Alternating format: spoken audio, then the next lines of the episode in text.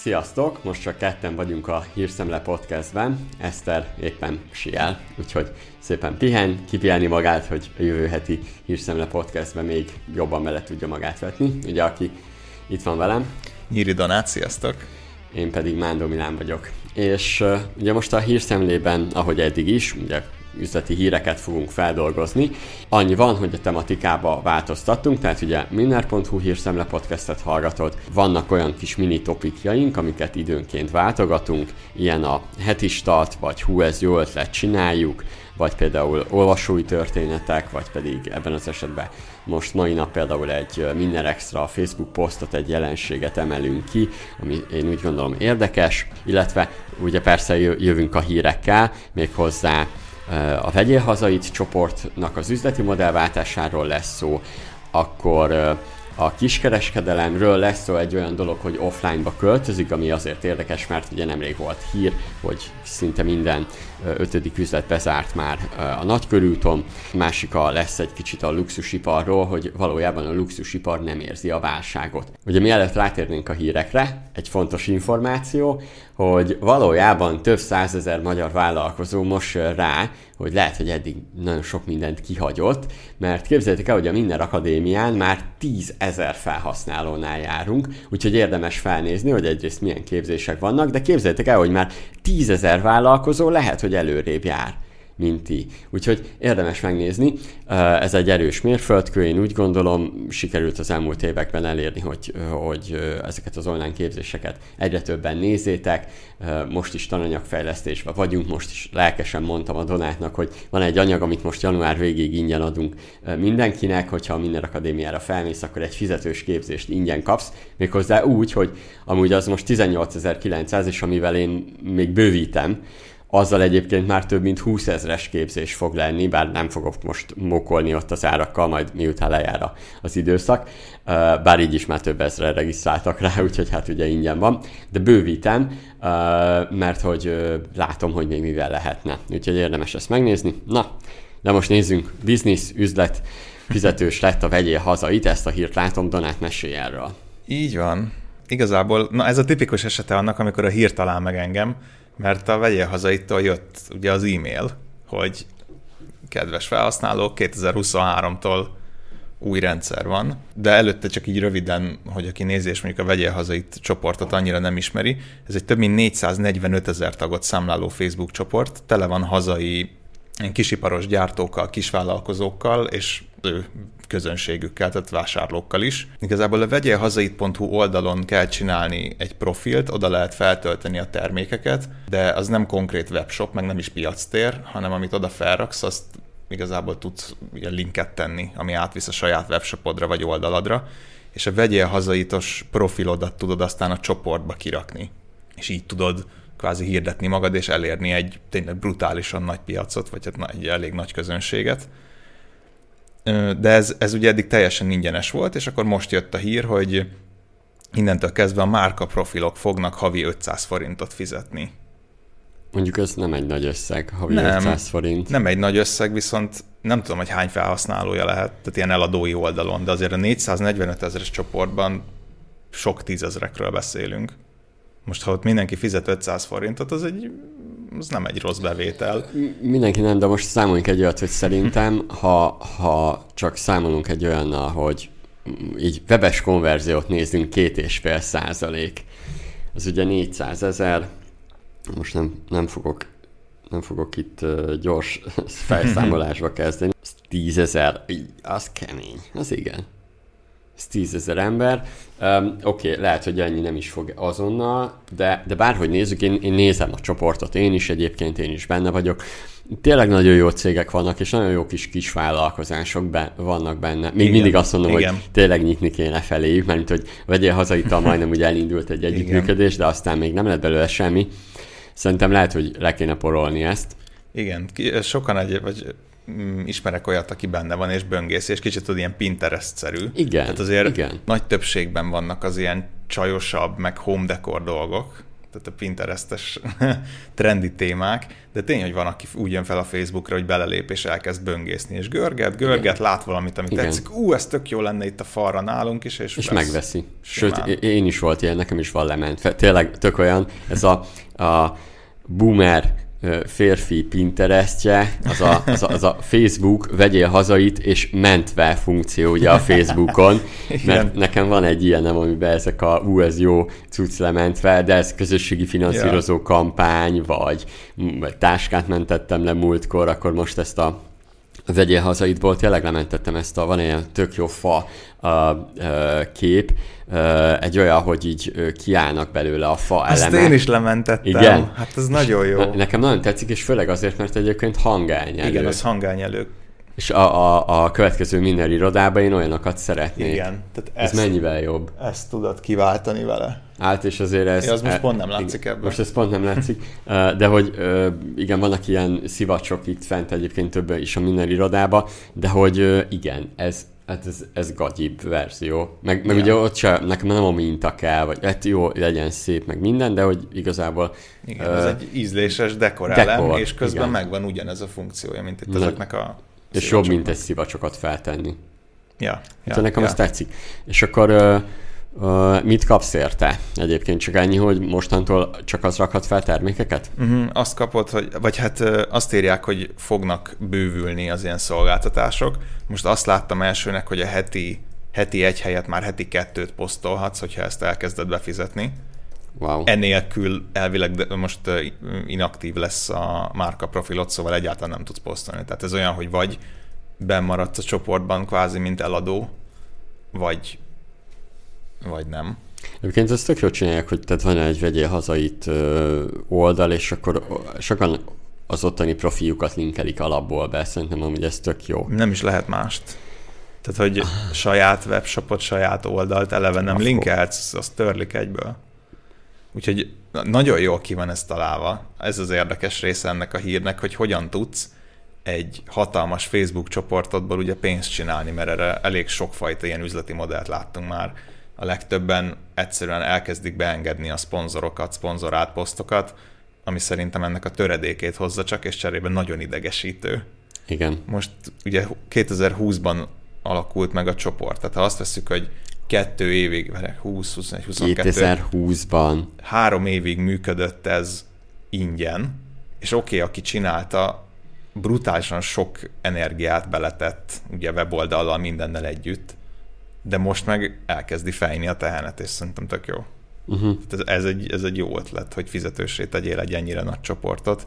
Na, ez, ez tök ja, jó. Szóval az, az üzleti modell vonatkozása az érdekes. Ugyanezzel szenvednek ugye az applikációk is, ami nagyon sokszor előkerül most már a minden extra csoportban is. Uh-huh. Csináljunk appot erre, arra, esküvős, az esküvős apacápák közöttben kitől szedsz pénzt, miért Igen. szedsz pénzt, Várjál, ő nekik kifizetni. most lett applikációjuk is akkor, vagy lesz? Nekik már van. Van. Aha. Nekik pont, hogy én azt vettem ki, hogy weboldal nincs applikációban. A, az a legérdekesebb, hogy valójában ha, tehát ez a cég most ezt bevezetve, és amit számoltunk, azért tényleg ez a, lehet, hogy csak 500 forintot fizetnek be, de valójában a havi, ezt a havi 5 millió forintot is akár el tudja érni, meg úgyis lesznek kiemelések. Tehát bárhogy nézzünk, most az üzleti modelljébe benne van az, hogy, hogy szerintem fel tudják skálázni egy elég jó működést egy havi 5 millióra. De ezt úgy is, hogy lehet, hogy, lehet, hogy nem tízezer ember fogja fizetni azt, hogy ott fel legyen, hanem csak 3000 mellette a kiemelések. Én azt látom, hogy 3 és 5 hmm. millióra fel tudja uh, skálázni úgy, hogy valójában ez szolgáltatás, és, és nekik a ráfordítás most inkább emberi erő, E, tehát munkaerő, amiben Igen. most azt mondom, hogy ezt három ember meg tudja csinálni, és ugye tudjuk azt is, hogy aki vezeti, ő nem főállásba csinálja, tehát hogy, hogy van mellette állása, vagy állása van és mellette van a vegyél hazait, és nekem az a, az érdekes, hogy a meskát lenyomta. És menj fel, nézd meg a meska.hu-t, és, és valójában a meskát le tudta nyomni. Most, amit látok egyébként, hogy vegyél hazait weboldalt, azt magát 50 ezeren, vagy 30 ezeren nézik havonta, ilyen 30-40-50 ezeren havonta, és akkor mondjuk szembeállítom a meskával, ha nézzük, a, me- jó, a Meskánál mondjuk azért ott keményebbek a számok, mondjuk nincsen Facebook csoport, tehát a Facebook csoportstatot most nem tudjuk nézni, mert uh, itt meg az van, hogy 500 e, tehát havonta 500 és 700 ezer lapletöltés van a meskán. Na jó, azért ne írjuk le a meska.hu-t, Viszont üzleti modellben én azt látom, hogy profitabilisen lehet, hogy a, a vegyél hazait sokkal jobban ki tudja majd hozni. Sokszor szerintem abból lesznek aztán nagyon jó és profitábilis üzletek, amik így idézőjelben ugye hobbiként indulnak, meg mellékállásként, mert így tudta az alkotó megtenni azt, hogy három évig nulla forintot szed ki ebből az egészből, és valószínűleg mikor neki állt, akkor nem is volt neki a fókuszban a profit, eleve nem úgy állt hozzá, hogy ez most egy hatalmas Igen. vállalkozás lesz, és hogy ő ebből majd minden forintot ki akar facsarni. Ha egy vállalkozó így állt volna neki a vegyél hazaitnak, szerintem soha nem jutott volna el ide. Ehhez kellett ez, a, ez az őszinte, most csúnya szóval naív szemlélet, hogy én most ezt csak csinálgatom, nem a pénzért. Mm, igen, igen, több mint valószínű. És akkor ugye így van, hogy amikor elérsz oda, hogy oké, okay, ebből kellene már pénzt is csinálni, és ha tudod, így teljesen főállásba elkezded, akkor ugye nagyon nehéz, és nagyon uh, nehéz azt összehozni, hogy az profitabilis legyen, még túl is tolod a sales, túl is tolod azt, hogy, hogy nem, nem, nem értéket adsz, hanem valójában elvenni akarsz, így meg, túl, így meg volt ideje a vállalkozónak eleget adnia. Igen. Oké, okay, na. Igen. Ez szupi, szupi hír volt. Uh, legalább kitöltöttük az időt abba is, hogy mintha itt lenne az Eszter. Úgyhogy és szerintem ez a vegyél hazait, ez nagyon érdekes, és akkor ha már kicsit kereskedelem, akkor menjünk át egy másik uh, témába, hogy a kis kereskedelem az offline-ba költözik. Ez azért uh, durva cím vagy információ, mert közben a, ugye volt egy ilyen hír, ez pár hónappal, szerintem decemberben, hogy a hazai médiát körbe járta az, hogy minden ötödik üzlet üres a nagykörúton, azt hiszem a G7 pont kezdte fel ezt a témát, és addig képzeljétek el, hogy Amerikában pedig most van egy olyan trend, és, és arról beszélnek a, a médiába, akkor konferenciákon, hogy most bele, bele, beindult egy üzletnyitási trend. Nagyon érdekes egyébként, egyébként is, hogy maga a Covid 2020-ban hozott egy sokkot, mm. és az online kereskedelem ö, felment, és nagyon sok olyan piaci szereplő lett, aki az online kereskedelmet nagyon jól megfogta, és míg azzal arra gondolnánk, hogy ez azt hozza,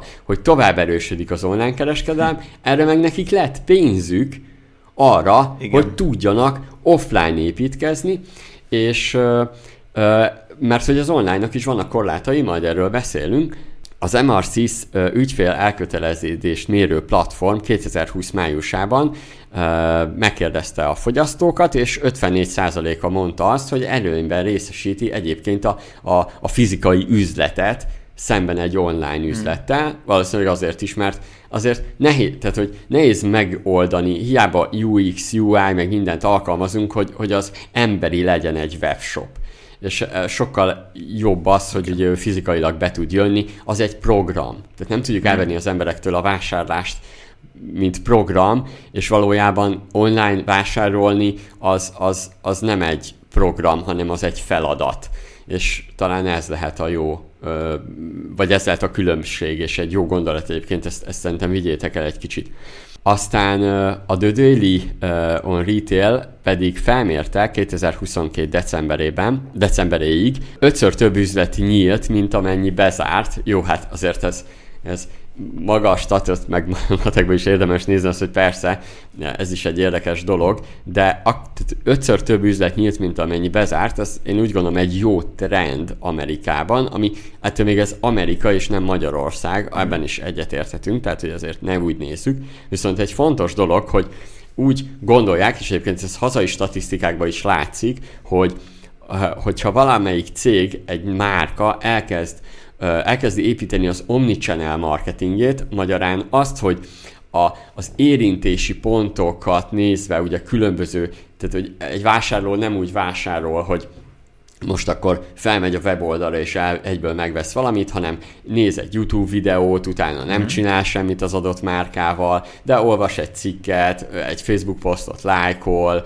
megint lát valamit, és valójában ebben az omnichannel marketingben, magyarán ebben az érintési pontokban egy fontos, ö, fontos, ö, hogy is mondjam, ö, pont, az üzlet, a helyi üzletnek mm. a megléte. Szakértők is egyetértenek ebben, hogy érdemes helyi üzletet nyitni, de van egy másik oldal, tehát, és ezt hozzák is egyébként a cikkbe, ugye a, a, azt, hogy valójában lehet az is, hogy a termék bekerül egy boltba, és a polcokon találkozik a fogyasztó vele, az is, az is egy működő stratégia valójában ebben és ezt látjuk is egyébként, nekünk is van több kereskedő partnerünk, és látjuk azt, hogy, hogy akár egy webshop tulajként, vagy egy márkát behoznak külföldről, egyre jobban be tudnak jutni így üzletekbe, helyi üzletekbe, és ez elég jó minta valójában nektek is. Na, mit gondolsz Donát erről? Hát ugye volt még tavaly, most a hónapot nem tudom megmondani mikor, de, hí- de én hoztam egy hírt pont erről nagyon jól ide kapcsolódik. Nagyon-nagyon sok online üzlet ugye nem, nem profitábilis. Uh-huh. Pont, pont az elején azzal kezdted, hogy amikor jött a Covid, akkor az Elker kilőtt. Igen. Boldog-boldogtalan webshopot csinált, és webshopot nyitott, és annó abban a hírben az volt a kutatásnak az egyik nagy eredménye, hogy, hogy annyira kapkodva, és ezért nem optimális megoldásokkal fogtak bele sokan az online értékesítésbe, hogy hiába lett webshopjuk és azon forgalom, nagyon-nagyon sokan épp, hogy nullásra tudták kihozni vagy, vagy elmaradt a várakozás, vagy a, a profit attól, amit reméltek, vagy egyenesen veszteséges. Most visszakerestem itt közben, a válaszadók 40%-a nem érte el a kívánt profitot online, és 25% pedig veszteséges volt. Ami azt mondom, hogy rengeteg. Tehát ha ezzel összevetjük, akkor, akkor ez ugyanaz a trend. Online valahogy uh-huh. nem mhm. tudunk annyi profitot leszedni, mint offline, és azért idővel mindenki visszatér ezekhez az offline üzletekhez. Igen, egyébként ez, ez, ez, ez főleg online kereskedelemben nagyon érdekes, hogy most bedobtam egy témát egy live-ban, hogy valójában az olyan egyszerű dizájnú weboldalak, mint a Luminet, vagy Lumenet, Lumenet, a pepita.hu, az, akár még nézhetjük az Emogot is, vagy az Amazont is, mm van egy szint, ami felé, ha felé akarsz menni, tehát ez azt jelenti, hogy 300 millió forint feletti forgalmat akarsz, akkor csak ilyen egyszerű weboldallal tudsz elérni uh, mm. jó bevételt. És ez a nehéz, hogy van egy kis vállalkozó, aki felmegy a, a online térbe és akar uh, webshopot indítani, akkor még még a, a webesek is arra bíztatják, hogy ilyen csili dizájnú weboldala legyen, ami egyébként nagyon érdekes, de a fogyasztónak idegen is nem tudja, hogy nem, tud, nem könnyítjük meg a vásárlását, Igen. mert nem olyan, mint a többi, mert azt hiszük, hogy ki kell emelkednünk. Miközben mondjuk egy helyi boltnál is megvan az, hogy bemész és tudod, hogy kb. hol a pénztár. Hogy ismered fel azt, hogy az egy pénztár, uh-huh. és fizetni lehet? Hm. Most ebben az esetben a webshopban nagyon sokszor elcsesszük, ja de mindent. Tehát, hogy mondhatni a polcok helyett mondjuk a termékeket nézve online, hogy jelenítünk meg. Na és nekem szerintem már itt elakadhat valaki, hogy nem jó információkat szed össze, és azért, mert olyanok, olyanok adnak a, akár segítséget, akiknek egyébként nincs statisztikai alapjuk vagy tapasztalatuk abban, mert hogy érted? Tehát, hogy Igen. mondjuk egy, egy webes lehet, hogy ért ahhoz, hogy egy kódot leírjon, és most elnézést előre is, hogyha valaki webfejlesztőként nézi, de ne adjon abba tanácsot, hogy a weboldal hogy nézzen ki. Mm-hmm. És mhm. még ebbe azt is mondanám, hogy egy grafikus is vajon tud, ő, ő a grafikát készíti el, abba kell neki jól hogy elkészítse a grafikát, de nagyon kevés olyan grafikus van, aki ért az elkereskedelemhez. Igen. Az a baj, hogy ugye mindenhez kell egy kicsit érteni, igen, itt jön igen, be ez, hogy igen. ha neked van egy olyan szakmát, hogy te, te weblap tervező vagy, akkor most már szerintem 2023-ra nem teheted meg azt, hogy nem értesz egy kicsit olyan szinten a, a PPC-hez, meg az online marketinghez, hogy ilyen konverziós eszközöket, stb. tudjál. Szerintem egy csomó weblap tervező még mindig olyan design szinten gondolkodik, hogy egy szép és egyedi weboldalt akar csinálni. Nem pedig a marketinges fejével, aki aztán ránéz, és azt mondja, hogy hát ez nagyon szép az oldal, csak nem konvertál. Igen, igen. És ebbe egyébként sokan beleesnek, csak az a baj, hogy arra már lehet, hogy elköltött egy másfél millió, vagy akár két millió hát forintot. Főleg, ha valaki belemegy ilyenbe, hogy egyedit. Igen, és volt most ilyen, hogy, hogy én egy ügyfélnek tanácsoltam, hogy ahhoz, hogy most a következő szintre lépjen árbevételbe, a Lumenethez hasonló dizájn kell, és a webesek egyre dob, dobták vissza, hogy, hogy ahogy fogalmaztak, felírtam, hogy semmilyen, ez egy olyan semmilyen dizájn, ezt mondták a grafikusok a Lumenetre. Ja persze, a Lumenet több milliárd forintos árbevétellel rendelkezik, Igen. semmilyen dizájn. Pont azért ej, konvertál. Ej, ej. Tehát, hogy igen, ezt helyén kell kezelni. Na, szerintem ez egy érdekes hír, főleg azért, hogy mennyire kell az offline. Um, erre azt mondom, jelenleg mondjuk tétezzük fel, webshopod van, bármilyen termékeket is értékesítesz. Egy, tedd fel a kérdést, és ez szerintem jó lehet, hogy tudsz saját márkás termékeket létrehozni, mert miért ne lehetne? Tehát, hogyha most azt mondod, hogy jó, Milán, persze, tök könnyű, de hogy nyissak egy üzletet, amikor mondjuk nekem főleg inkább más termékeit értékesítem, egyébként azt is lehet. Vannak bizniszek, vannak márkák, amik más termékeit értékesítik a boltban, és miért ne lehetne ilyet létrehozni? De miért ne lehetne saját márkás terméket? Tehát miért ne? Tehát, hogy az a kifogásod, hogy ezt nem tudod csinálni, akkor nézd meg, hogy és mivel tudom elérni azt, hogy ez megvalósuljon, és legyen egy, akár egy helyi üzletem, mm. akkor azt ahhoz ö, nekem milyen modellbe kell működnöm. Érdemes ezt megnézni. Igen. Meg Igen. azon gondolkodtam még itt közben, hogy hogy mi lehet az oka annak, hogy akkor a nagykörúton minden üzlet, vagy minden ötödik üzlet üres, és arra kellett jutnom, hogy nem azért, mert nincsenek vállalkozások, meg nem azért, mert nem, nem nyílnak a fizikai boltok, szóval szerintem itthon is több bolt nyílik, mint amennyi bezár. Egész egyszerűen a nagykörút egy szar helyehez. Lehetséges. A nagykörút az nem egy jó shopping hely, nem ideális hozzá Igen. se az infrastruktúra, se valamilyen szinten az elhelyezkedés, és hát gondolom kicsit irreálisan drágák is a bérleti díjak. Tehát nem, nem egy jó hely boltot nyitni. Igen, egyetértek. Én amikor annak néztem a kiadó üzlethelységeket, és akkor azon gondolkoztam, hogy vajon fel lehetne ezt valahogy kar- karolni valamilyen kampány keretében a Minnernél, és az jutott eszembe, hogy nekem csak egy bajom volt, az az, hogy bármilyen üzlet előtt megnézem a járdától elkezdve mindent, azt egyszerűen nehéz elképzelnem, hogy abból olyan hely legyen, mert vannak, vannak még a körúton belül is jó helyek, vannak, például, vannak. például ott, a, a, ahol van az a neve a helynek, hogy Vaj, ez tök jó sarkon van, az a, a, a ja, Rákóczi téri négyes négyes metró megállónál. Például az, az, az, az azért jó, mert pont a sarkon van, és pont olyan helyen, ahol még azt mondom, hogy jó a, a, a, a, az elrendezés. De csak azért is, mert a körútról le, lenyílik egy másik utca, ami jól néz ki. De ezen kívül nehéz ö, olyan jó lokációt találni, a körúton belül, hogy arra azt mond, hogy na hát ide, ide azért jó. És akkor tudod, mert elmész, mert most azt mondom Budán, mondjuk egy mamut és környéke, az még azt mondom, az egy, az egy jó lehet, az, az, az oké. Okay. De ez nem a pesti Persze. rész, érted? Az a budai rész. És ez, ez, ez, ez a nehéz ebben a, a, a piacban.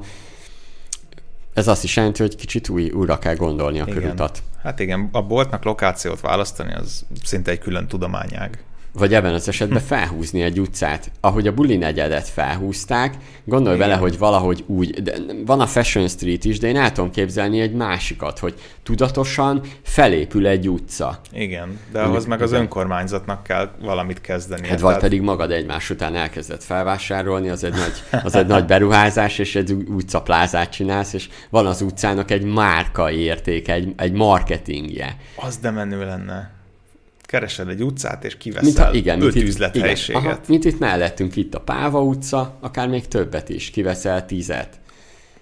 Ez jó. És akkor erre építesz egy, egy, egy, egy ilyet. És azért vannak, ö, vannak utcák, amik, amik létrejönnek saját maguk, akár egy Rádai utca, bár az már haldoklik, ebben az esetben most sajnos a turisták, jó, azért nem mondom, hogy hallok, de ott is, ott is hát, zártak be a, a, a, a Covid sajnos azt ö, megolta, de itt megölte. De itt például a Tompa utca, ö, az is egy érdekes szempont lehet. És ha már üzletek lehet, hogy akkor uh, luxusboltokat kell nyitni, bár nem, nem tudom, az Andrásin megnézném azért a boltoknak a, a forgalmát, hogy ott hogy alakul, de van egy híre Donátnak, Uh, erről a, a, tényleg egyébként az Andrási út pont mondható annak, hogy ez igen, egy utca, ami, igen. ami kicsit hype van.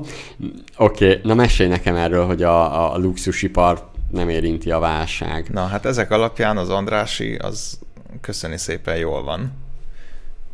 Mostanában több hír is jött velem szembe, hogy ugye a gazdagok nem érzik a válságot, nyilván ez a ez a jó clickbait cím, amit az ilyen Index, Telex és hasonló magazinok tudtak adni, de a lényeg az, hogy nagyon sok luxusipari cég mm, valami rekordot ért el tavaly, vagy nyeresség, vagy bevétel, vagy forgalom terén.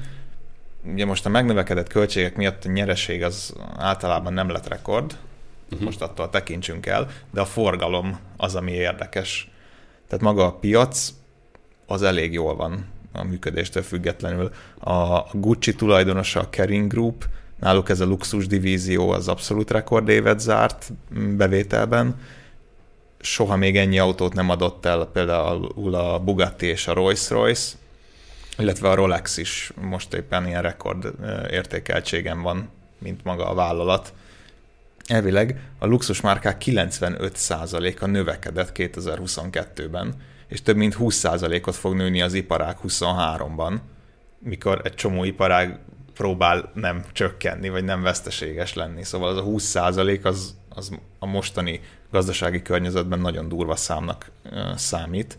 És hát ugye igen, a vásárlói oldal ez, ami érdekes, míg az alsó és a középosztály próbálja szerintem kigazdálkodni az új energiaárakat, meg a bolti árakon megy a szorongás, meg hol mi mennyibe kerül. A felsőbb rétegek azok költenek, mintha nem lenne holnap. És engem az érdekelt, hogy ez miért van, és azt írta egy, egy tök jó elemzés, hogy az új generációnak a vásárlási szokásai jöttek be. Elvileg a teljes 22-es növekedésért az Y és a Z generáció a felelős. A Z generációra azt írták, hogy átlagosan 3-5 évvel korábban kezd el luxus cikkeket vásárolni, mint az előtte lévő generáció.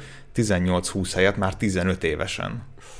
Durva és elvileg a 2010 után született alfa generáció is követni fogja őket, a következő egy-két évben ők is belépnek a vásárlók közé, és emiatt fogja tudni tartani a luxusipar ezt a növekedését az uh-huh. évtizedben.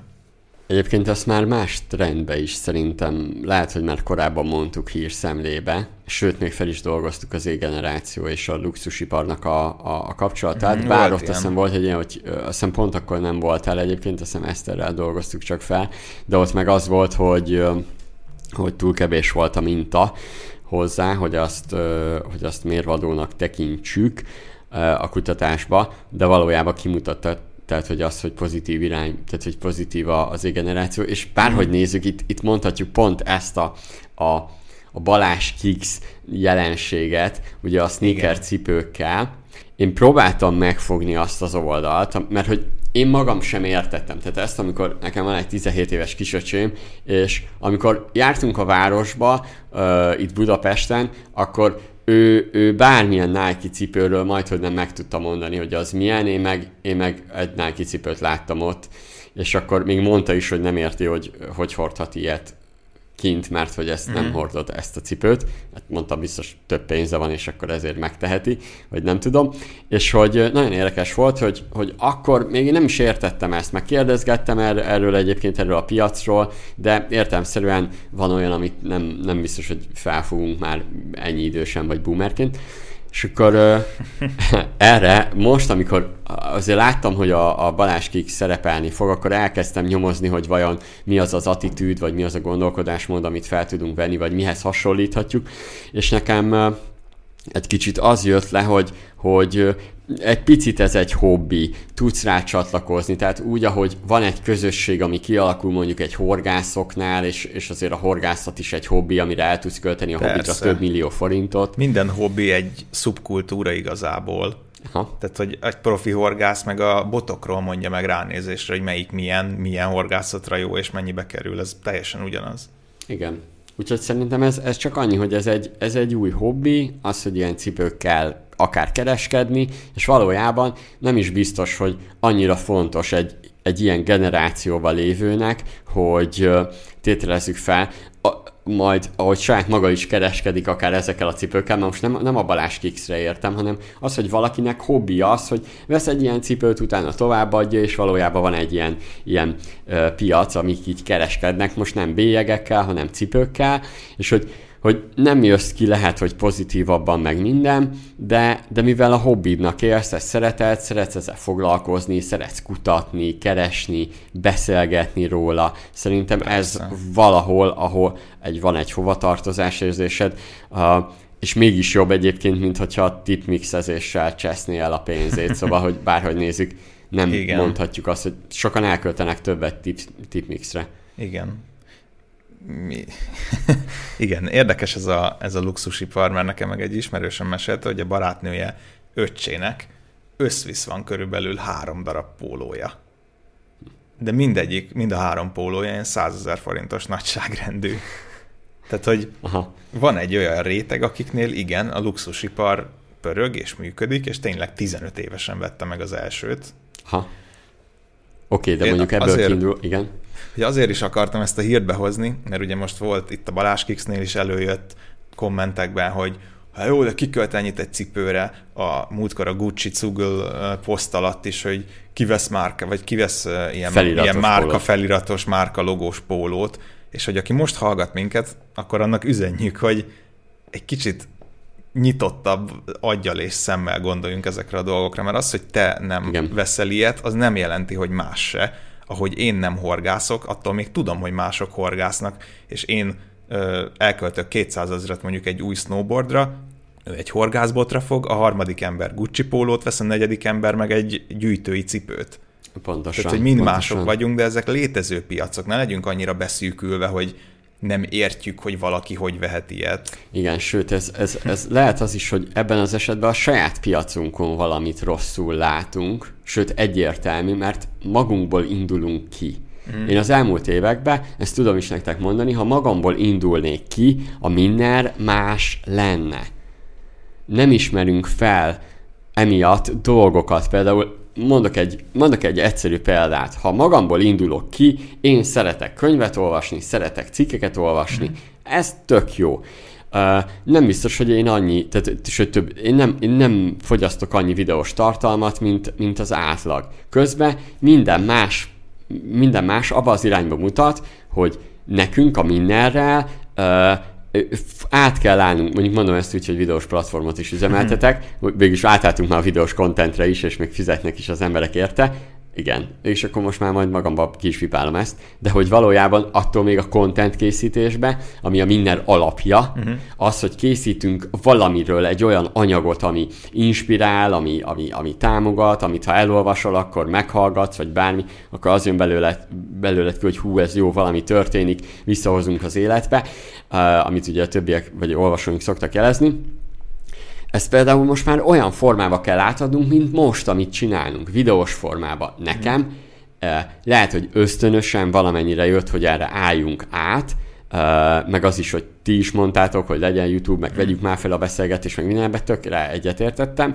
de hogy most már tudatosan kell, ha magamból indulnék ki, akkor akkor ugye nem lenne a videós kontentek, de most már kell, és 2024-ben akkor akkor már olyan lesz a Minner, ami nem volt 2020-ban vagy 2019-ben, mm-hmm. és totál más a fő oldal az egész, és azt látom majd, hogy úristen, itt mi történt. és közben meg mondhatnám azt magamból, hogy mi az, hogy valaki ennyi videót néz. Én, na igen, podcastet. Igen. Mi az, hogy valaki meghallgat egy podcastet, Ez érted? pont ugyanez. Ez, ez igen, és, és főleg vállalkozóként, az, hogy nem vagy vállalkozó, és, és ez van benned, oké, okay, aláírom, az tök jó, meg tök mindegy. De üzletemberként, vállalkozóként, ha sikert akarsz elérni, nem indulunk ki saját magunkból, hanem figyeljük a piacot, és reagálunk rá. Szerintem ez egy fontos üzenet. És ha Én már nem indulunk ki magunkból, mit szólsz, hogyha átérünk a következőre? Na menjünk. Oké. Okay. Ez méghozzá minden extra posztból lett, most pont még leírásra készítettem hozzá, mert nem akarom uh, uh, én megnyitottam itt közben a posztot is. Oké. Okay. Megírtam ilyen kis jegyzet Na, de az szuper. Oké, okay. ugye volt egy poszt, nem most mondok nevet, meg ilyesmit, tehát ha minden extrába jött egy olyan komment, vagy egy, egy olyan kérdés, hogy szeretné trekkelni, mérni, nézni, figyelni azt, hogy a home office-ba dolgozó munkavállalója mit csinál, és az ő általa biztosított számítógépre egy olyan szoftvert akar telepíteni, ami ezt figyeli. Egyébként volt is ugye nemrég ilyen hírünk, az MTV a nem tudom hány száz milliót tett, tett rá az embereknél, hogy mit, mit és hogyan figyeljenek. Hmm és ez egy izgalmas dolog volt, vagy izgalmas, inkább úgy mondanám, hogy, hogy nem, nem biztos, hogy jó, és akkor még nem is gondoltam rá, hogy egyébként a csoportba is ez valahogy majd előjön. A, a csoportba betették ezt a posztot, én, én azzal kezdtem egyébként, hogy én úgy gondolom, hogy ez nem jó nézőpont, hogy tehát van akkor a bizalmunk a, a, a munkatársainkkal szembe, hogy, hogy még persze, tehát az, hogy folyamatosan rögzítjük is, hogy mit csinál, az egy frusztrációhoz vezet, és szerintem inkább a feladat legyen elvégezve, elvet kövessük, feladatot adjunk ki, elvet ö, inkább kövessük, és, és az legyen, hogy a feladat legyen elvégezve, eredményre összpontosítsunk, főleg egy home office esetében, és ö, ö, én úgy gondoltam, hogy ez nem biztos, hogy jó, hogy így követjük, de ettől még bejelöltem azt az emberkét, aki ebbe nem az, hogy tud segíteni, nem tudom, hogy neki van egy, ő használ egy ilyen megoldást csoportban én úgy gondolom, hogy elszabadult a pokol, méghozzá többféle irányból közelítettünk meg. Most nézzük az elsőt. Két nézőpont van. Ez egyik olyan, mint az enyém. Ez azt jelenti, hogy, hogy ha te egy modern vállalkozást vezetsz, akkor, akkor nem lehetsz nem, nem, nem azt, hogy nem lehetsz, mert, mert azért vár, várd el meg, meg, meg azt, hogy elvégezze a munkát, de nem lehetsz, nem alkalmazhatsz ilyen dolgokat, ilyen technikai dolgokat, hogy teljesen megfigyelő, vagy mert kb. azt úgy képzelem el, hogy akkor, ha mindig bent vagy a cégnél, és kb. ott ülsz mellette, hogy jól csinálja-e, mert kb. akkor ez, és nagyon mikromenedzsel vagy, tehát hogy van ez az egyik oldal, aki úgy gondolja, hogy ez a munkavállalót valójában lehúzza, és jön az ellenvélemény, aki azt mondja, hogy mi túl mondhatni liberálisak vagyunk Aha, a munka igen. területén, és hogy valójában soha életben nem volt csapatunk, meg ilyesmi. Jön ugye ez, ez, ez a másik oldal. Ez a kettő oldal ütközik, illetve van egy olyan erős gondolat benne, amit szerintem ez legyen a téma, hogy vajon a munkavállaló, tehát hogy van egy olyan érv, hogy reggel 8 és délután 4 között, vagy ahogy kijön a 8 óra, én a munkavállalót azért fizetem, hogy csinálja, ott legyen, és mhm. ezért én, én persze, hogy nézhetem azt, hogy ő hogy csinálja, és kisajtolom belőle, ő, ő hiszen azért van. Na, Erről mit gondolsz? Én is elmondom, de először Donát mit gondolsz az egész jelenségről. Már persze azért hasonlóan szocializálódtunk, meg, meg azért van itt a Donát, tehát hogy ugyanazt gondoljuk persze, de, de azért nézzük meg több oldalát. Igen, hát ugye ez az egyik, amit felírtam, ez a kihasználatlan kapacitás probléma. Aha, Itt igen. én is, én, amikor ezt a kommentet láttam, vagy ezt ide eljutott a beszélgetés, akkor én is elgondolkodtam, hogy hol az igazság. Mert igen, tök jó azt mondani, hogy legyen kész a feladat, teljesen mindegy, hogy, hogy azon kívül mi történik.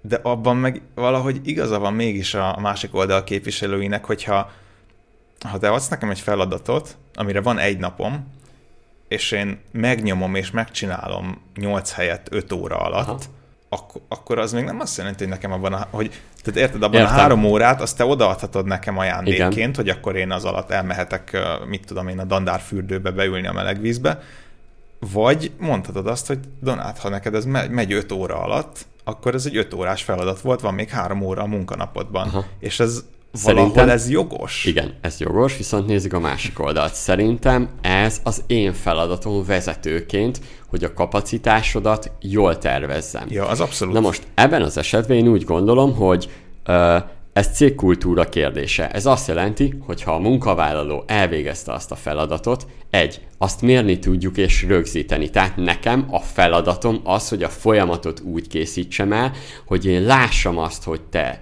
végeztél, tehát hogy mérni is tudjam, hogy ha-hó, ezt taskokkal vagy ilyesmi, amivel leokézott, hogy ez a feladat kész. Oké, okay, most ebben az esetben ugye főleg online dolgokról beszélünk, vagy olyan dolgok, ami irodai, mert a többit az könnyebb mérni, ami fizikai egyébként, ami a fizikai világban történik. Uh-huh.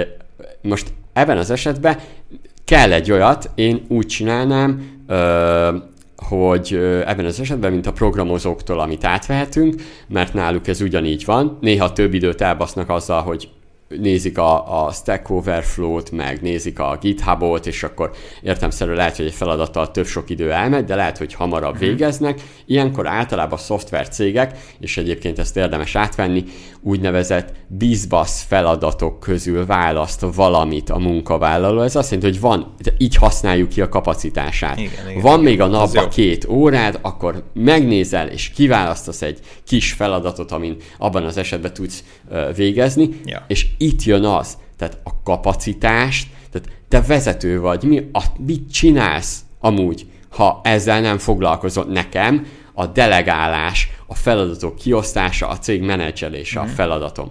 Ha nekem problémám van azzal, hogy a cég a munkavállaló a kapacitását nem használja ki, nem a munkavállaló hibája, hanem az az én hibám. Nem jó mérem, Igen. nem adom ki jó a feladatokat, nem rögzítjük rendesen, úgyhogy én ezt a kapacitás kihasználását azzal dönteném, hogy azok a tagok, akik ezt ö, posztolták, ö, valójában nem is tudják, és ezt kommenteltem is, nem is tudja, hogy ég a ház. Igen. Igen. Ö, igen, még ehhez még tudnám hozzámondani, hogy ö, én azt gondolom, hogy ha a, a kommentelő, vagyis hát a posztoló írta, hogy nála rendben vannak a folyamatok. Nem. Ez azt jelenti, hogy nem. A folyamatokat frissíteni kell, tehát nincs kész. Ha ő azt mondja, hogy kész van a folyamata, én abból tudtam a kommentje alapján, hogy ez hogy azt nem. jelenti, hogy nem, mert egy folyamatot folyamatosan optimalizálunk. Például arra, hogy a mu- az, hogy én kitalálok egy folyamatot, az nem jelenti azt, hogy a munkavállaló pontosan ugyanúgy fogja csinálni, mert én mást értek egy folyamat alatt, mint ahogy ő. Mm-hmm.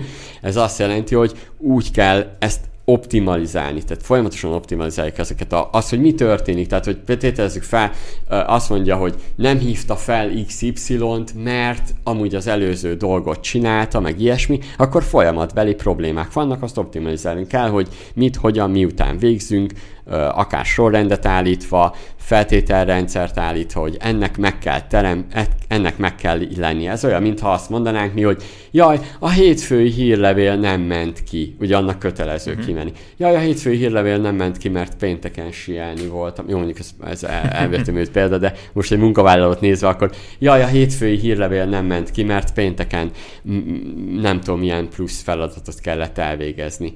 Nem. Hát meg kell tanítani a munkavállalót priorizálni. Igen. Igen. Igen. Viszont milyen érdekesen kijött egyébként ez a szabadúszók versus vállalkozók, uh-huh. az, az keményen előjött aztán a komment szekció vége felé. Igen. Hogy ugye a, szabad, a többség, nagyon sokan, akik írták, hogy miért nem elég, ha kész van a feladat, meg miért akarod monitorozni, nem ez a jó irány, azok ugye szabadúszók voltak, és jöttek a nagy izé, csapatvezetők, hogy te mit szólsz bele, neked nem kell, nem kell embereket irányítanod, meg emberekért felelned. Uh, igen, de szerintem ő, ő érzi, egy szabadúszó érzi a legjobban, hogy mennyire jobban tud dolgozni, úgyhogy nincs ilyen megfigyelési igen. rendszer. És bárhogy nézzük, én elárulok egy érdekes dolgot, ugyanazt a feladatot, ha leadom egy szabadúszónak, azt egyébként olcsóbban és gyorsabban megcsinálja, mint egy munkavállaló. Tehát, hogy, hogy ez, ez tök durva. Ez azt jelenti, hogy ha nincs tehát alvállalkozónak leadva nincs fölötte kontrollod, mert nem figyelheted, jobban megcsinálja, mint a munkavállaló, akkor az azt jelenti, hogy a munkavá... tehát hogy az, amiről beszélünk, az, az egy valós ö, dolog. Tehát Érted? És itt még talán tudnám mondani azt, hogy, hogy ez egy azért érdekes egy kérdés, mert több mint valószínű, hogy ezzel az attitűddel a, a, azok, akik ezt a, ezt a fajta régi stílusú vállalkozói attitűdöt csinálják. Ez azt jelenti, hogy a munkavállaló valójában egy rabszolga, mert valójában ők úgy tekintik a vál- munkavállalóra. Ahogy írták is, Igen. hogy ha én felveszlek téged, érren ha én felveszlek téged, én rendelkezek Igen. az időddel. De, de ez az, ezért fogja őt átbaszni, mert egy, egy rabszolga az a minimumot teljesíti. Igen. Ez azt jelenti, hogyha azt szeretnénk elérni, azt, hogy figyelj, együtt dolgozunk, együtt csináljuk, ahhoz, ahhoz egyszerűen a másik embert tisztelnem kell ahhoz, ahhoz kell egyfajta bizalom, hogy, hogy ő egyébként önként ö, önként dolgozzon. És mert hogyha ez nincs meg valójában, akkor van az, hogy értelmszerűen a munkavállaló attitűdje, hangulata annyira negatív lesz, Igen. hogy ő, ő, ő, nem, ő nem is akar, sőt, ha mérve lesz, akkor is akkor se fog jól teljesíteni. Hát vagy, vagy ugye érzi majd magán a nyomást, emiatt csinálja, de ugye motiváltabb nem lesz, és ezzel a, tehát, hogy ki fel fog mondani.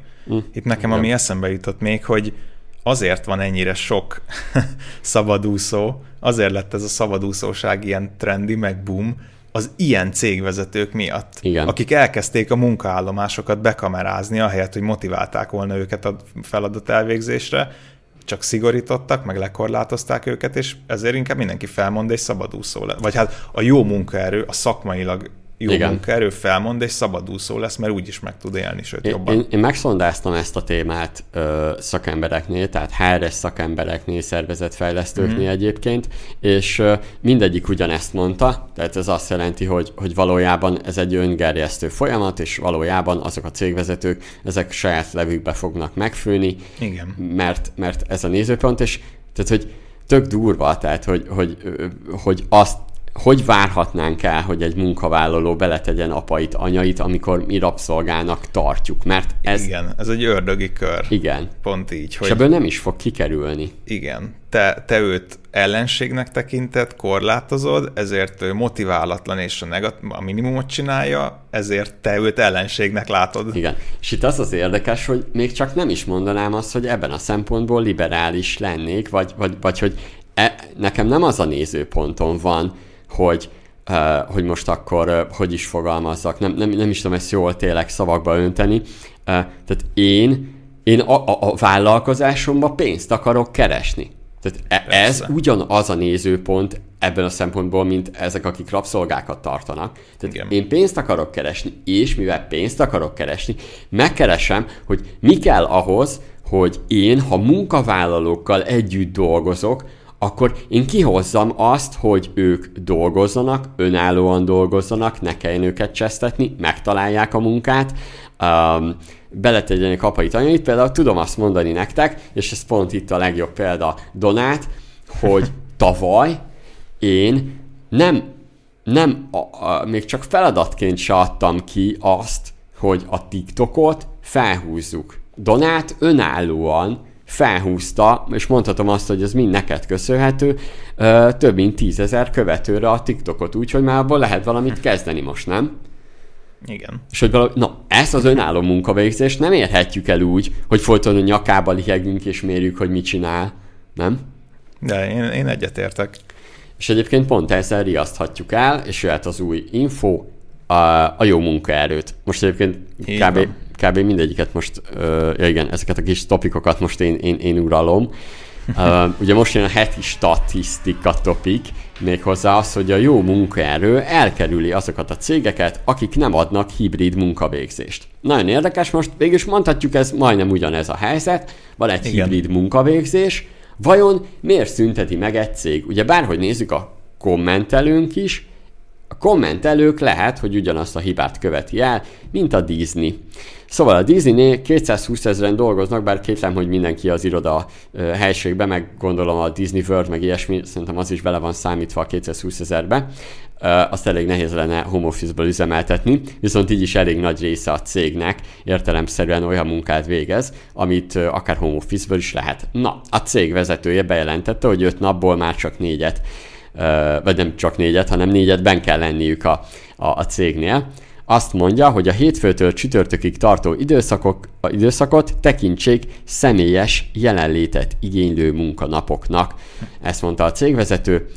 Na most ezzel szemben az Amazon, a Facebook, a Microsoft sikeresen átállt a home office-ra, ugye még mindig nincsen heti statisztika, na de most jön az, hogy a humán erőforrás tanácsadók szerint a magasan képzett jelöltek 50-70 százalékáról lemaradhatnak ezek a cégek, kivált a digitális technológiában dolgozók. Tehát, hogy ezt jelent, azt jelenti, hogy valójában azok, akik tényleg tehetségesek, azokról marad, tehát hogy akiktől elvárjuk azt, hogy önállóan dolgozzanak, akiktől elvárjuk azt, hogy hozzanak jó döntéseket, uh-huh. probléma megoldó képességük jó legyen, az ügyfelet ne basszák el, szó szerint, tehát ez azt jelenti, hogy mondjuk az ügyfélszolgálaton is, vagy amikor beszélgetnek valakivel, tehát valószínűleg erre az is benne van egyébként, hogy most már tényleg látszik az, hogy tényleg a fejétől bűzik a hal általában.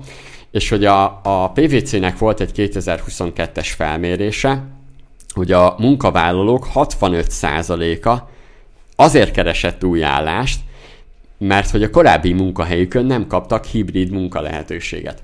Én megszondáztattam a, a, egy kicsit ezt a HRS közösséget erről is egyszerre, ugye több témába kérdeztem őket, nem sok egyébként öt, öt olyan embert kérdeztem, akinek adok a szavára, és ők mondták azt, hogy valójában akiknek nem sikerül a home office vagy ilyen megfigyelő rendszert akarnak építeni, ő náluk alap szervezetfejlesztési problémák vannak.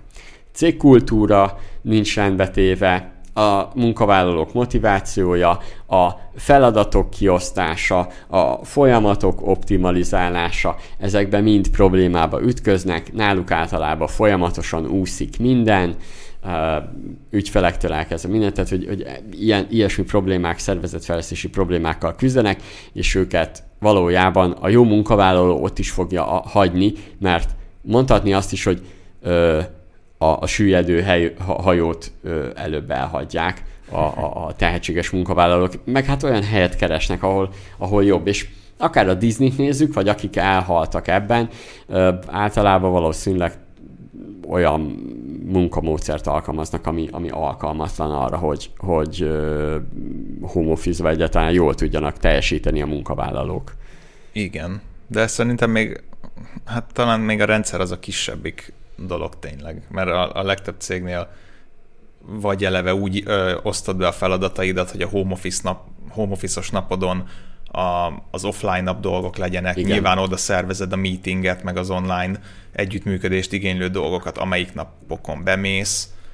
Szóval ez szerintem a kisebbik része. A motiváció ez a sokkal érdekesebb, hogy, hogy igen, aki motivált és proaktív és jó munkaerő, ő most már elvárja ezt a home office-t, hogy kijön a, a felmérésből is, vagy legalább ezt a hibrid munkavégzést.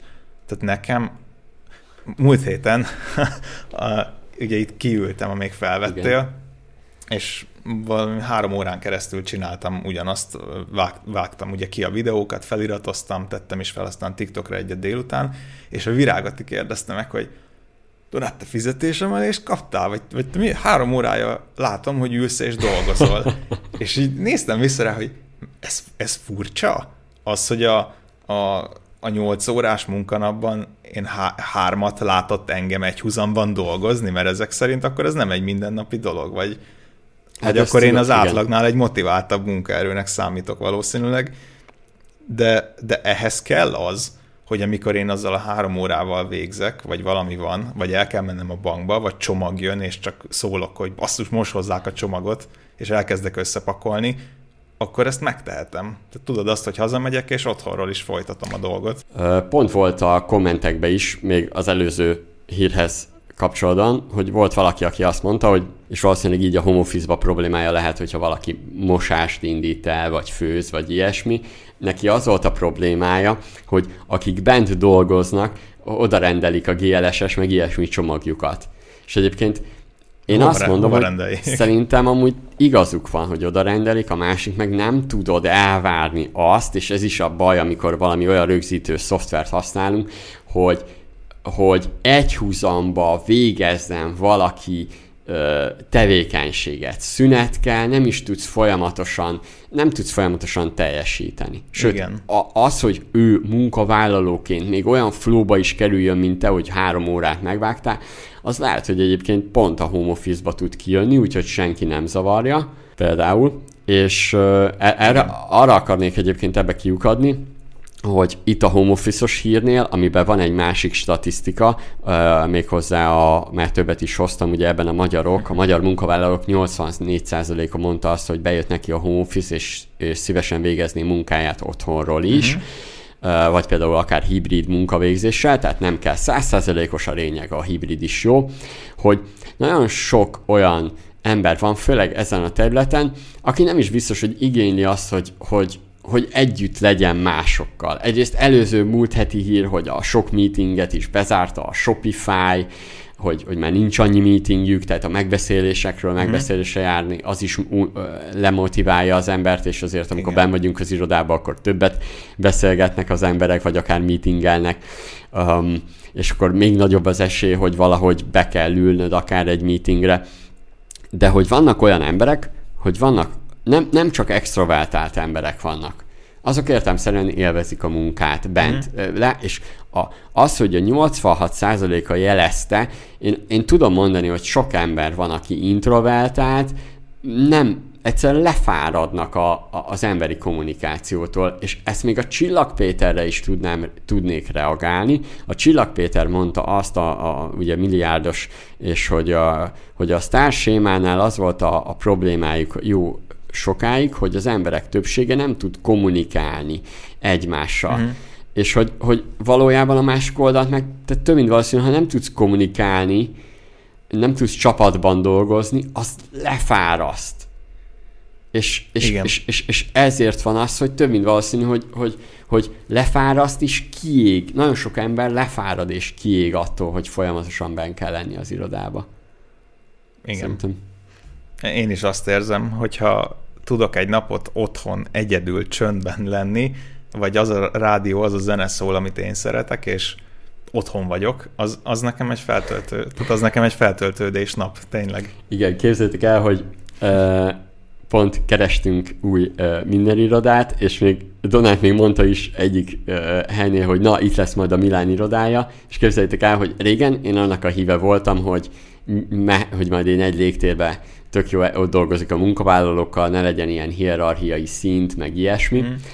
Uh, és hogy, hogy akár az én irodámban is lehet dolgozni. Ebben, tehát hogy ez mindenképp úgy lesz egyébként, hogy én nem, hogyha én, tehát nem irodám lesz, hanem, hanem leszek olyan helyek, ahol el lehet vonulni, dolgozni, és ez kell is. Igen, Volt olyan, amikor képzeljétek el, azért voltam százszázalék motivált reggel, mert egyik őtök se volt itt. De így a, nem is tudom, beszéltem valaki telef- valakivel telefonon, és azt mondja, hogy ö, érzem a hangodból, hogy Milán ma aztán megváltod a világot, és mondtam neki, hogy persze, nincs bent se a Donát, se az Eszter, és most aztán valahogy nem tudom, igényli néha az ember azt, hogy így, így kicsit egyedül dolgozzon. Közben meg tök jó, hogy együtt dolgozunk, meg, meg, meg ö, tök jó haladunk a projektekkel, meg csináljuk ezt a hírszámla podcastet például, de ez nagyon érdekes Igen, volt. de én is, én, én tudom magamról, hogy igénylem azt, hogy néha egyedül legyek. De, de és ez benne, ez benne, tehát hogy ha, ha egyébként cégvezetőként ismered a, a munkavállalódat, vagy vezetőként, akkor a, ez egy együttműködés, tehát hogy ahhoz, hogy, hogy sikerre vigyünk akár egy vállalkozást, ismerned kell. És egyébként nagyon érdekes, hogy a, nagyon sokszor a cégvezetők sok, szokták példaként a, a maffiát, a, a, a keresztapát hozni, meg minden. Közben a maffia ezeket, ezeket használja. Ő, ő bízik a munkavállalójába. És tehát, hogyha né, ha nézed ezt úgy, hogy szkeptikus vagy, és, és, és te abba a vonalba tartozol, hogy már a munkavállaló rabszolga, akkor gondolj bele, hogy a maffia nem rabszolgaként, hanem emberként tartja számon a munkavállalóját, mondhatjuk. Igen. A Maffia leckék vállalkozóknak könyvet ajánlom, vállalkozói attitűd fejlődéseként, és, és nagyon érdekes, hogy egyébként pont ez a, ez a terület milyen, milyen uh-huh. durva, hogy, hogy biztos, hogy ezek a piaci szereplők imádják a keresztapát, a, akár a Jordan Belfortot, meg minden, miközben a Jordan Belfort is emberként nézte a munkavállalót, és alig várt, hogy kifizesse őket, meg minden, meg hogy, hogy még többet termeljenek. Na, de ha már egyébként az irodában vannak az emberek, és ha már túl sokat kell meetingelni, akkor hozunk egy jó ötletet, ugye ez a hú, ez jó ötlet, csináljuk című blokkunk, hogy legyen sétáló meeting. Képzeljétek el, hogy ezt a Minnernél is alkalmazzuk, nem tudom, egyszerű öt ötlet, hogy vezessük be, időnként, egyébként sűrűbben kéne. Sűr, sűrűbben kéne. Sétáló meetingnek az a lényege, hogy ha van egy meetingetek, ez azt jelenti, hogy akár két-három emberre, nem kell, hogy az egész csapat menjen, csak éppen tartotok egy meetinget, próbáljátok ki, hogy ezt sétálva tartjátok hatékonyan tudtok megoldani akár problémákat, tehát növeli az esélyét, hogy időnként heti egyszer csináltok sétáló meetinget, hogy megoldjátok egy-egy problémát, vagy átbeszéltek új dolgokat, sokkal befogadóbbak lesztek sétálva, újításokat, változtatásokat akartok bevezetni a cégbe, akkor próbáljátok azt, hogy megbeszéltek, miről lesz szó a meeting közben, miközben sétáltok, és úgy történne a meeting. Egyszer egyik beszél, utána a másik. Valójában a kutatások kimutatták, hogy 60%-kal növeli a séta a kreativitást, tehát hogy ez azt jelenti, hogy miközben sétáltok, ö, serkenti azt, hogy kreatívabban gondolkodjatok, jobb ötletek jöjjenek, megoldásra törekedjetek. A gyaloglás csökkenti a hierarchiai stresszt a főnök és a beosztottak között, tehát míg egy asztalnál egyszerűen a vezetőnek sokszor a karizmája miatt eldől az asztal az ő irányába, mm. meg az asztalnál is, ahogy ők leülnek, van mindenféle hierarchiai dolog, ez, ez, ez a séta közben ez megváltozik. Könny, ez az, azt is okozza egyébként, vagy annak a hatása, hogy könnyebb egy hullámhozra kerülni. Ennek, ota, ennek oka, hogy gyaloglás közben egy tempóra állunk be általában, és mivel egy tempón vagyunk, egy hullámhosszra kerültünk. Hm. Ezt egyébként egy régi, volt egy ilyen tárgyalásom, a West Endbe mászkáltunk fel alá, és én tök bolondnak néztem a hapsit, még nem rátaláltam pont egy olyan kutatásra, ami ezt bizonyította. Akkor jöttem rá, hogy ezt velem ugyanezt csinálták. A Johnson Johnson kipróbálta, 90 sétáló meetinget tartott, ezután megmérték, hogy mit éreznek a munkatársak, és sokkal energikusabbnak érezték magukat, amiatt nem véletlen, azért a mozgástól az ember általában energikusabb tud lenni. Egy másik kutatás pedig azt mutatta, hogy 8,5%-kal nő a cég iránti elköteleződés, hogyha időnként bevezetünk ilyen sétáló meetinget. Tehát nem kell, hogy ez ilyen brutál rendszeres legyen, vagy ilyesmi. Én ezzel szeretném azt, hogy motiváljalak titeket erre. Donát, mit gondolsz erről egyébként? Jók ezek a sétáló meetingek. Szerintem azért tud uh, egyébként ilyen elköteleződést javítani, pont azért, mert valami újdonság valami, amit amúgy más nem igazán csinál, meg mert megszakítja ezt a tipikus meeting sémát. Azért a legtöbb munkahelyen nagyon sok a meeting, vagy túl sok a meeting, pont volt is róla szó, Eszter hozta a múltkor, hogy a túl sok meeting ugye az elköteleződést csökkenti, mert azt érzik az emberek, hogy nem haladnak a rendes feladataikkal, sokan alapból nem szeretik a meetingeket, stresszelnek miatta, össze kell ülni egy szobába a főnökkel, stb. Nagyon-nagyon sok ilyen szorongást fel tud oldani az, hogy ha az egészet egy szabadidős programmá alakítod. Hirtelen nem egy irodába ülsz be a főnökkel, ahol neked ki kell állni és prezentálni, hanem elmentek egy, egy kellemes sétára. Teljesen más, ahogy az agyadban végül lecsapódik. Igen. És Igen. szerintem egy, egy kvázi ilyen pozitív élményként marad meg egy olyan meeting, ami lehet, hogy ugyanabban a témában egy, egy szokásos irodában zajló meetingként neked csak egy ilyen plusz stresszfaktor lett volna. Igen, igen, egyetértek. Um, jó, valószínűleg nem azok fogják alkalmazni, akik épp bekamerázzák az irodáikat. Nem, biztos, hogy nem, meg ezzel is csak ugye az idő megy, meg felkészülni, kimenni. Én amit javaslok ebben, hogy akár inkább rögzítsétek a beszélgetést egy mobiltelefonnal, hogy ne ott kell jegyzetelni, vagy csak arra fókuszáljatok, hogy hogy ebben az esetben a fontos dolgokat jegyzeteljétek, vagy a meeting után, ha beértek, akkor készítsetek jegyzetet. Szerintem egy kicsit olyan nagyon nehézkes úgy menni, hogy közben valaki jegyzetel. Uh, akár még lehet Igen. úgy is, hogy történt valami olyan momentum, akkor, akkor fogjátok a mobilt és felveszitek. Fogjátok és azt mondjátok, hogy jó, akkor most a meetingen megbeszéltük, hogy, és akkor ezt rögzítitek, és akkor utána ez bekerül mondjuk a naptárba, és akkor ugye megvan a meeting ha megvan a meeting kultúrátok, akkor ezt tudjátok uh, használni. Akkor szerintem ezekkel egyébként így végigértünk. Én, én tényleg nem akarok senkit megbántani, meg, meg, meg hogy elnézést is kérünk, hogyha valaki uh, uh, nézőpontjába beletenyereltünk.